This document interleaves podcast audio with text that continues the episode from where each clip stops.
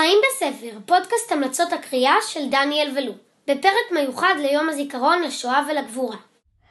לרגל יום השואה, אנחנו רוצים להזמין אתכם להצטרף אלינו לפרק מיוחד.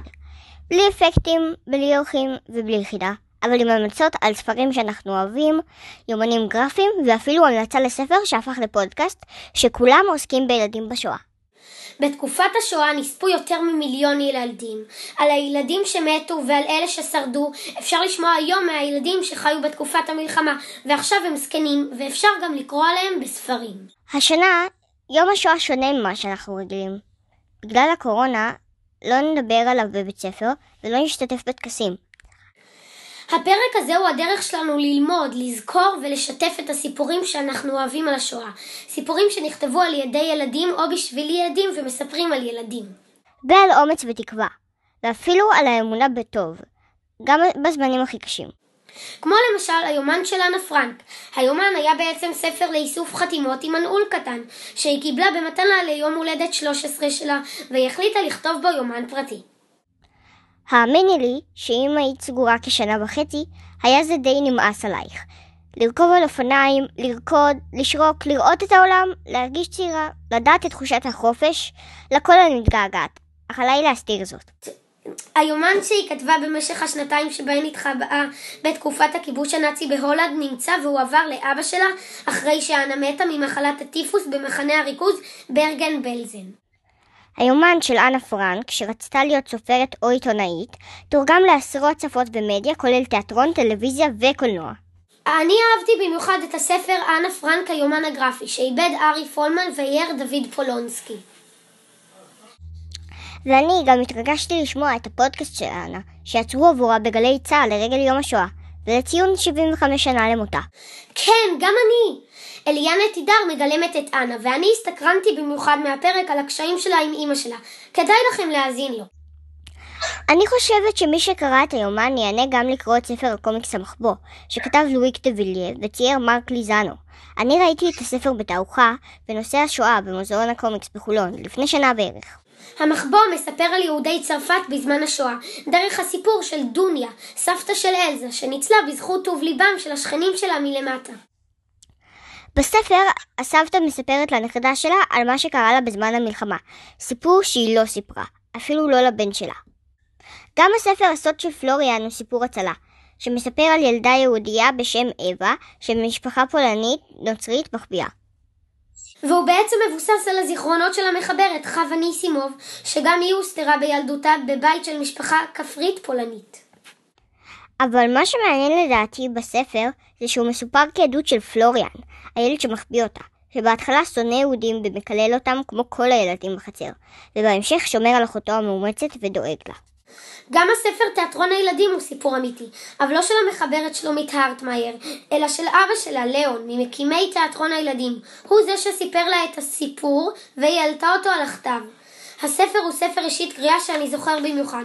אולי בגלל שהוא על אח ואחות בני 6 ו-8, כמעט כמו הגיל של אחותי ושלי, אבל עם חוויות אחרות לגמרי. ואולי כי בזמן שלפני מלחמת העולם השנייה בפולין, כשהם סובלים מאנטישמיות ומפחדים מהעתיד, הם מעבירים את הזמן בהפקת הצגות תיאטרון במרתף הבית? יכול להיות שזאת הסיבה, גם אני מאוד אוהב הצגות. ועכשיו כשכל האולמות סגורים, אני חושב על הספר הזה ועל הקסם שבתיאטרון. שנקרא קטע? בטח. הקראה יש לכם מרתף ענקי ותיאטרון בובות עם הרבה בובות. אם תעשו חזרות ותסדרו את הכל, אני מבטיח לכם שגם אתם תוכלו להעלות כאן הצגה והיא תהיה לא פחות יפה מן ההצגה שלנו. נוכל להזמין את כל החברים מהכיתה! קראתי בקול. ומכל ילד שיבוא נבקש להביא ממתק אחד, אמרה בטקה. הוא ייתן לנו את הממתק ואנחנו ניתן לו כרטיס. לפני ההצגה נאסוף מכל הילדים את הממתקים שהביאו, ויהיו לנו הרבה דברים מתוקים לאכול. סיימה וליקקה את השפתיים. האדם מתכנן ואלוהים צוחק, אמרה אמא. היא ירדה למרתף לחפש אחרינו, וכמו תמיד, בלי שהרגשנו, שמעה על מה דיברנו. למה אלוהים צוחק? התפלאה בטקה, התבוננה מסביב וחיפשה מי צוחק. היא מתכוונת שלא צריך לעשות הרבה תוכניות, והכי חשוב לדעת בדיוק מה אנחנו רוצים לעשות, הסבירה דוד רפאל בסבלנות. ספר שהומלץ לילדים אפילו יותר צעירים מליאון ובטקה הוא חנות הגלידה של פרנצ'סקו טירלי, מאת תמר מאיר. הספר מספר על מוכר גלידה שהחביא יהודים בחנות שלו בבודפסט בזמן המלחמה. הקראה פרנצ'סקו ניסה לבדוק בזהירות מה חושבים החברים שלו, וכולם אמרו לו, להחביא יהודים זה ממש מסוכן, זה לא לעניין. הם לא משלנו ובכלל לא מכאן. עד כאן הסיבות היו נגד, אבל מה יהיה עם השכנים שלי? מה יהיה עם המשפחה של פטר? מה יהיה עם משפחות של ילדים אחרים? מישהו צריך לעזור להם, מישהו צריך לתת להם מחסה, מישהו. אני יודע, חשב פרנצ'סקו, חנות הגלידה שלי, אני אעזור להם, אני המישהו. אני שמחה לסיים את הפרק בספר אופטימי על גלידה, על גבורה ועל חברות.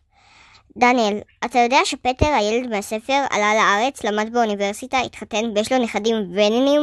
כן, והם גם אוהבים גלידה, והכי אוהבים לאכול גלידה עם סבא יצחק בירושלים, שכשהוא היה קטן וגר בבודפסט, קראו לו פטר. ויש עוד הרבה סיפורים וספרים על ילדים בשואה. ילדים שאהבו לשחק ולקרוא, וחלקם נשארו רק חיים בספר, ואחרים שחיים עד היום ומספרים את הסיפור שלהם. אז תודה לכם שהקשבתם לפרק המיוחד שלנו ליום הזיכרון לשואה ולגבורה, ונסיים בקטע קצר מהיומן של אנה פרנק. לפנים הייתי מצטערת תמיד שאינני יודעת לצייר, אבל עכשיו אני מאושרת מאוד שאני יודעת לפחות לכתוב. ואם אין לי די כישרון לכתוב לעיתונים או ספרים, יכולה אני בכל זאת לכתוב לעצמי. אני רוצה להוסיף ולחיות גם לאחר מותי.